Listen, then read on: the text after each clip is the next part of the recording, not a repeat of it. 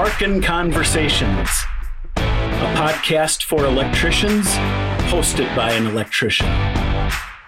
The Electrical Association is committed to keeping electricians in the know about the latest developments in the industry. Experts will be on to help answer the tough questions, talk shop, and give tips to make your jobs work. Greetings. I'd like to welcome you to another podcast presentation of Sparkin Conversations by the Electrical Association. I'm Mike Miller, your host. I would like to thank you for choosing this Electrical Association podcast for one of your sources for information for things going on in the electrical trade. I'd also like to extend a big thank you to Federated Insurance for being our sponsor of this and many activities associated with the Electrical Association. Well, today's presentation features an individual who works for Lake Street Works. I would like to welcome today Mr. Jess Coykendall, Director of Lake Street Works. Jess, please give our listeners some details about your life and educational experience and your current role with Lake Street Works as their director. Good morning, Mike. Thanks for having me. Uh, my name is Jess Coykendall with Lake Street Works. Lake Street Works is a 12 month after school workforce development program. We're in South Minneapolis and we expose high school seniors to a variety of trades over a 12 month period. Trades like uh, electrical, HVAC, plumbing, uh, carpentry, and uh, about a half a dozen finishing trades like cement, masonry, floor covering, drywall, plaster, that kind of thing. Of course, that's only half of our program. The other half is based on character development. Uh, we have a full curriculum where we help students find tools to begin their journey of uh, lifelong development, growing into the best version of themselves by working on things like respect, uh, a sense of excellence, integrity, a duty to oneself and their community. Jess, this is fabulous. I had no idea that Lake Street did that much. So, Jess, I had the opportunity to check out Lake Street Works online presence and certainly commend the school for an excellent website. It gives the viewer a great idea of the information that's going on. But obviously, this organization is fulfilling a great educational need in the construction trades, especially. Please let us know what Lake Street is doing. Also, you mentioned character building that really tweaked my interest because you know i visited with a number of educational entities that are are doing similar things. One of the things that just fascinated me was character building. Could you just emphasize a little bit more about how you do that? You bet. Let me just say that our leadership team has been together as a team with members kind of coming and going over the years for almost half a century in south minneapolis working in this same community. And our mission has been the same for all 50 years. Kids, families, jobs. Kids, families, jobs. We don't do housing. We don't do nutrition. We work with kids, families, and jobs. And the programs that we develop over the years uh, take a variety of shapes and forms. We do athletic clubs. We do uh, stress trips where we take kids out of the city and put them on a bike in the middle of Iowa and ask them what they're made of. We put kids through uh, tremendous physical stress, although no risk, obviously, and uh, we, we help them find out who they are inside. Uh, is how we start with some of our kids. So Lake Street Works is uh, sort of the next iteration of these programs where we are trying to develop a community that is self-sustaining, community that lives and breathes unto its own, uh, that can support itself both economically, morally, and ideally spiritually as well. So each of our programs focuses on these core values and, and virtues. Uh, we start with youth, hoping that they will grow to uh, a career that is uh, sustaining a family, capable of sustaining a family. Ideally, they will uh, date within the community. They'll go to date night on Lake Street. They'll shop on Lake Street. They'll bring their kids to school on Lake Street. They'll. This is really who we are and, and what we're hoping to develop. We hope that they make their money here and spend it here, raise their kids here, and grow with with uh, the community that we hope we can turn into just this is great. Uh, uh, it's exactly what I was wondering. I, I, I think that that's something that to me you can't put a value on that. And that's kind of one of the next questions that kind of leads into value when it comes to monetary. Like as we get into the driving forces behind Lake Street Works, financial support is obviously one of the cornerstones to the school's success. So considering students' journey through Lake Street Works, what financial inputs are they expected to come up with and what is available to them through grants and scholarships from other entities? That's a good question. And it's actually paramount to how we run our program. We have always been and, and uh, continue to be today privately funded. Uh, we go after almost no public funding because we find that public funding tends to come with strings. Uh, there's a ton of transparency required, accounting, tracking, reporting, and these uh, these tasks take administrative overhead. And we would rather put those monies toward the uh, the direct outputs of our programs, which are the students. And so, uh, yes, our program is expensive because we have a very low counselor to student ratio. What I mean by that is we have full time uh, staff members that are, are youth workers by trade, and we assign each youth worker, we call them coaches, uh, 10 to 12 students that they recruit from our local high schools like South High School, Roosevelt, Washburn, Southwest, and they stick with those students for the full year, ensuring that they explore their career options. And of course, we don't use the J word around here. We, we don't talk about jobs because there are plenty of employment agencies up and down Lake Street. Uh, we do not need to perpetuate that minimum wage six month job hopping uh, we are looking for family sustaining wage earning careers around here. And so uh, when we talk about funding this program for our youth, we, we talk about private funding, we talk about corporate funding, people who understand our vision, who, who are interested in putting skin in the game and not about putting butts in the seats. Just that's interesting because a lot of the schools that I visited with uh, do have funding from the government, and it's kind of nice, kind of nice to see that you folks are doing it on your own. And I, I guess one of the questions that arises in my mind that I would like to ask is: Do you have trouble finding funding among the corporate world? You know, it's interesting. It's very hot and cold. In other words, we I do probably three tours a week of our facility, uh, three opportunities with either uh, people with personal wealth or corporate entities that have foundations with with opportunities for for funding, and either people get it off the bat, they understand that we're not just about trade skills. Uh, I come from electrical, 30 years in in the trade, and uh, so I understand the importance of of uh, being well versed in the skills associated with the trade. Uh, but contractors tell us left and right all the time that we should not be concerned with teaching the electrical code for one thing, they want to teach that. They want uh, unions to teach that. They want trade schools to teach that. So it's taught right. It's taught the way they want it taught. Uh, but for the other thing, it'll probably change by the time students get there to use it. Contractors tell us all the time look, just give me a kid who will show up every day. Uh, give me a kid who knows how to work, will show up early, will stay late, a kid who knows how to solve problems without their fists uh, a kid who understands communication styles. I speak differently with my uh, site foreman than I do with my customer. So, uh, contractors, they are really looking for young labor talent with character, and they'll take care of the skill side. Okay. Boy, I, I tell you, that's a that's a challenge. Any way one looks at it, uh, I think education to me uh, to find somebody that wants to do what you're purporting to do. Wow. I, and to stay with it. And that, that in itself is takes a, a, real dedication from the staff to make that happen, which I think is really commendable.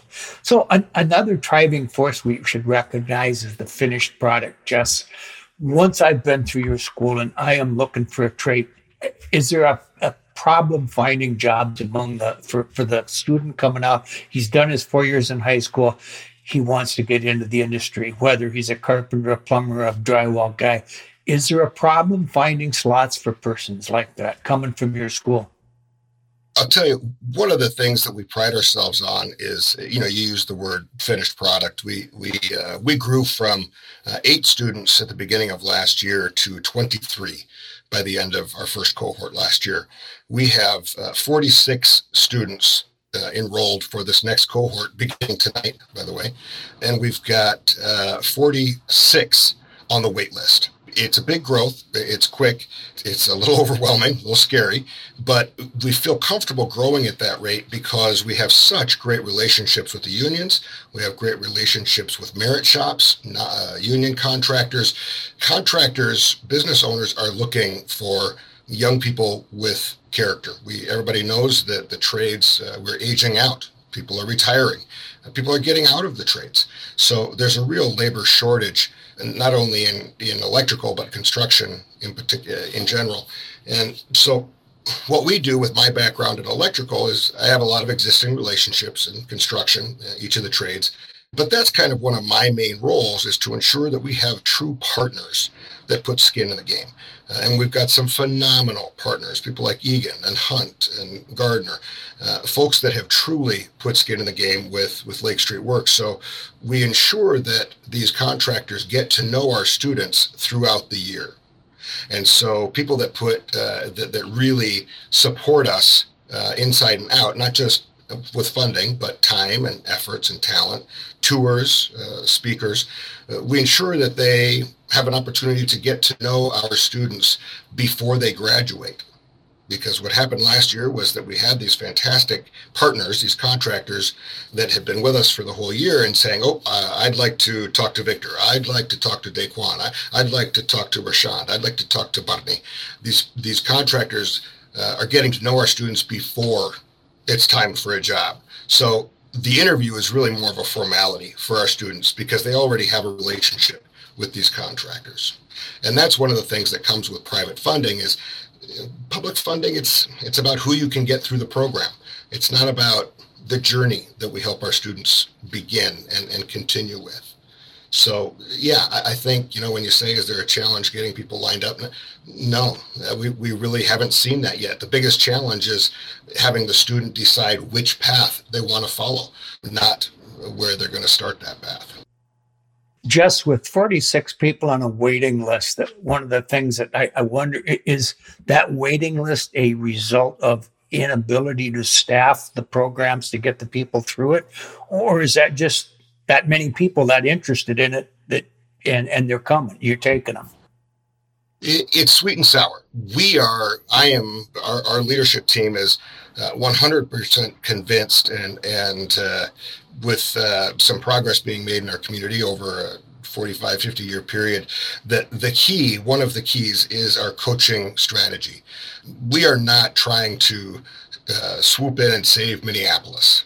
That's that's not the goal scaling our business is very difficult because it's about the ratio.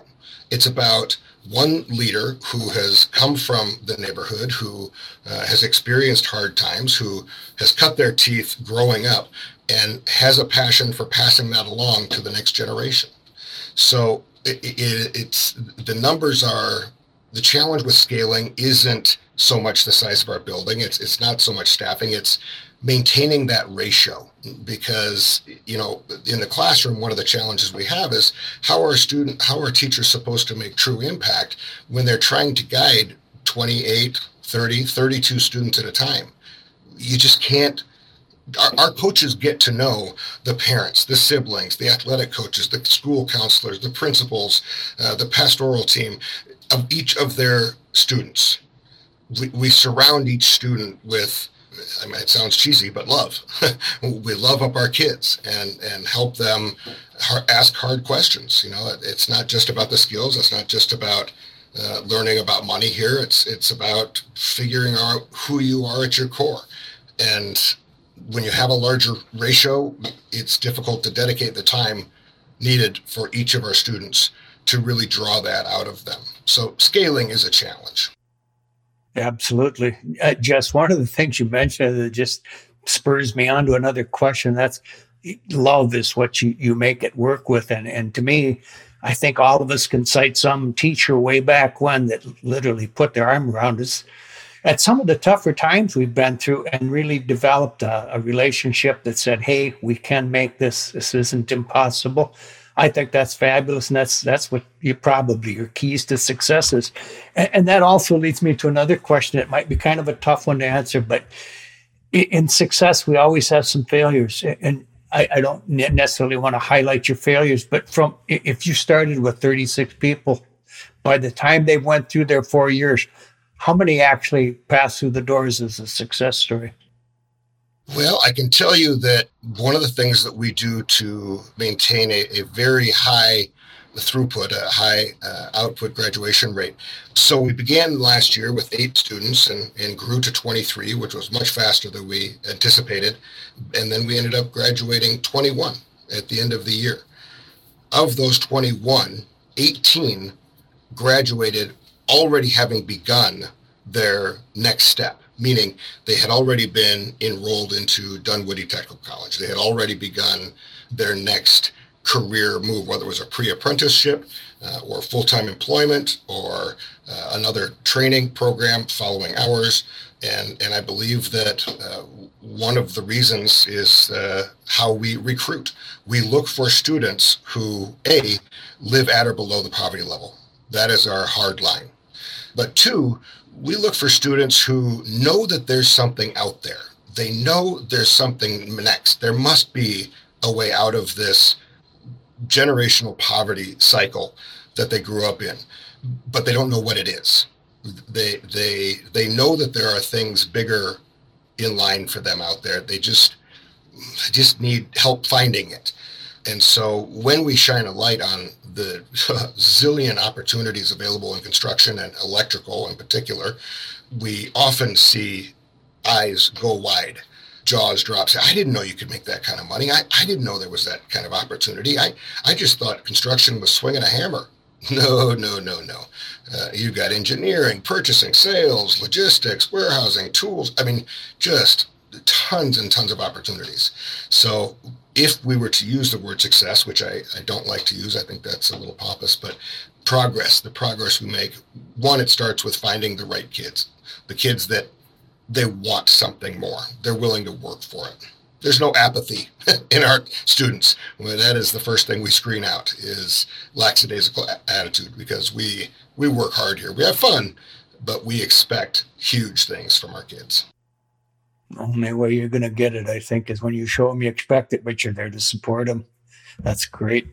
I, I got a question. It's kind of cool. I think I, I asked this to a lot of our participants in our podcast, and that's where do you see the program in five years? We've talked about the successes or the ch- progresses you've made with your, your students and whatnot, but where do you see this entire program going in five years?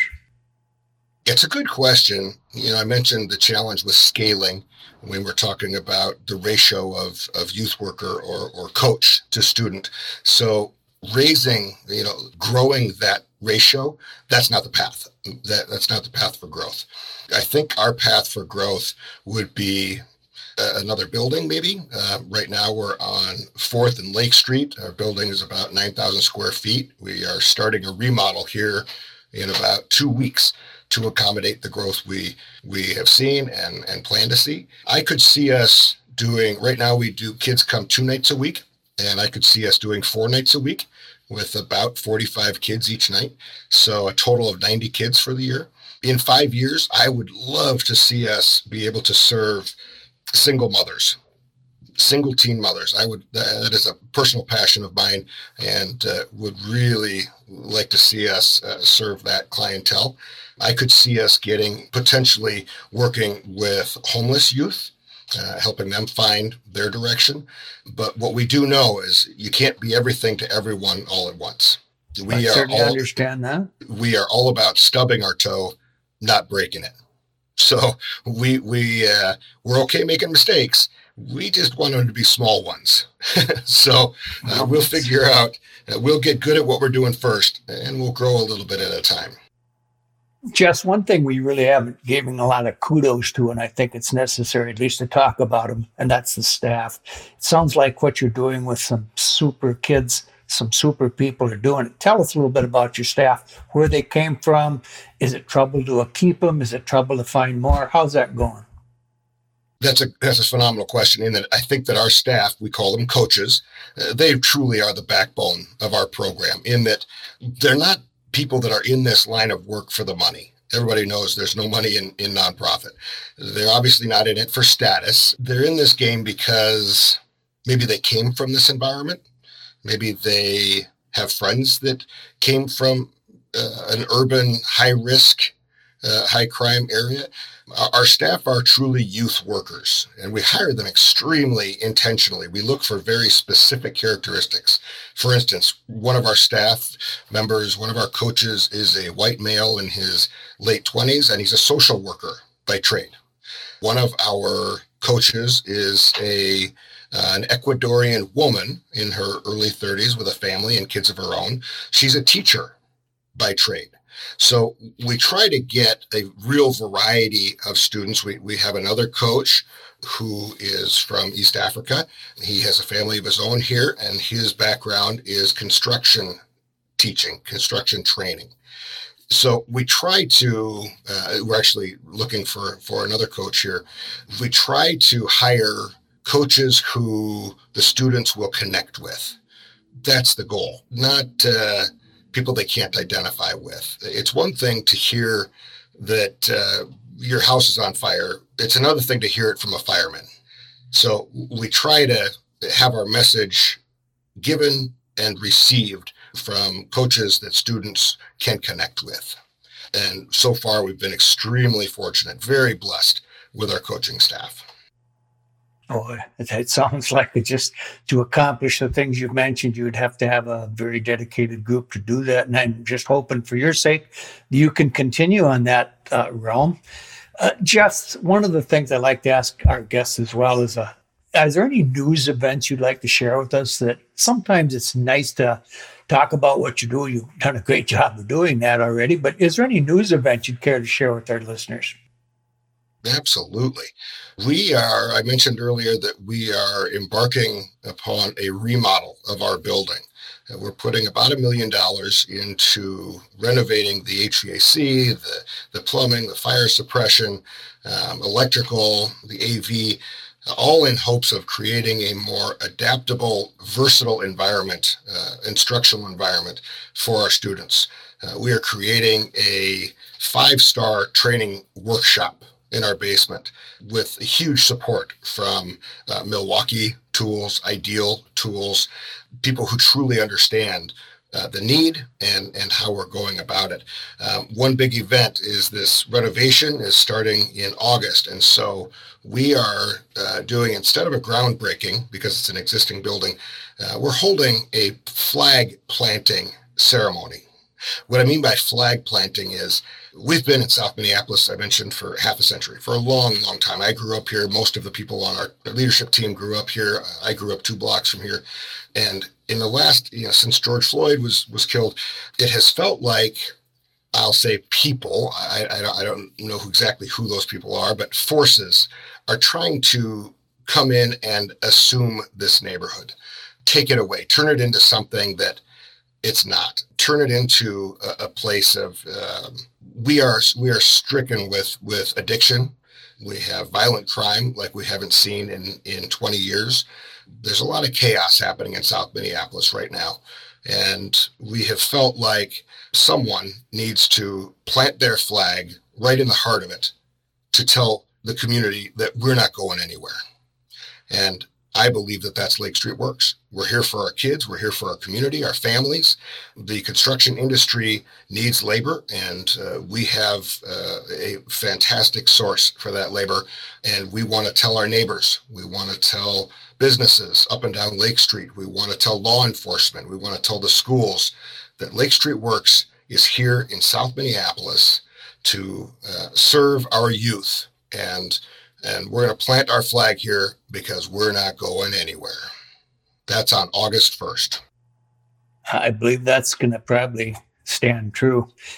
Jess, one thing I like to always give every one of our guests the opportunity to do is to, if they would like more information about your organization, possibly for contribution, or even have questions about other things may, we may not have enlightened them on, what's the best way to get in touch with your organization or you specifically for that type of information? If people are interested, um, uh, first of all, I would really only ask people who who think just from this conversation that they they see what we're trying to accomplish. Obviously, I'm not going to turn a blind eye to a check, but I would hope that people are interested in figuring out what exactly we're trying to accomplish here before they want to invest, whether it's investing time, talent, financial.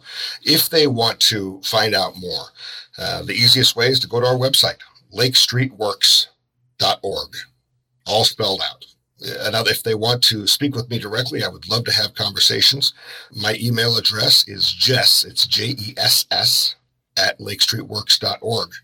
We love to get people involved, whether it's through speaking to our students about their personal experiences. Obviously, financial support is always appreciated, but more than anything, we, we want people to uh, truly see South Minneapolis for what it can be and help us get there. Well, Jess, I tell you, this this has been really enlightening. I, have really enjoyed our conversation. Uh, most kind of you to share your views and, and, your perspective on what Lake Street Works really is. And and again, I, I'd like to thank you on behalf of the entire Electrical Association for doing what you're doing to promote the industry of electrical works. And I tell you, it, we need it. it. It's something that I think is going to make a difference. Maybe not big right away, but you know what?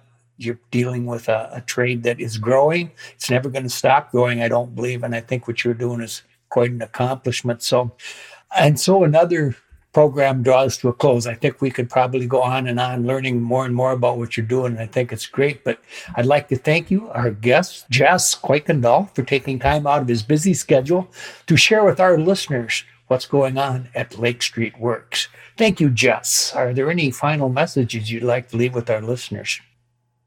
Mike, I appreciate the opportunity to get the word out, to share about what Lake Street Works is about, try to support the construction industry. And uh, we tell our students all the time that it's not about you. We will love you and we will train you up and we will help you with your career, but it's not about you. It's about who you pull up with you. Who's next in line? Is it a cousin? Is it a nephew, a niece? Who is it? That's who it's about. Look out the window. That's what this program is about. And so I appreciate an opportunity to tell your listeners who we are, what we do, and, and why we do it. Well, again, thanks for being here. So, I'd like to thank our executive producer, Katie Grams, for her work behind the scenes to make this podcast happen. Also, a big thank you again to Federated Insurance, who sponsored this presentation. With that, I'd like to wish you all safe travel until you can join us again for another Electrical Association Sparkin Conversations. I'm Mike Miller, your host. Good day. Sparkin Conversations was a production of the Electrical Association. For more information, visit www.electricalassociation.com.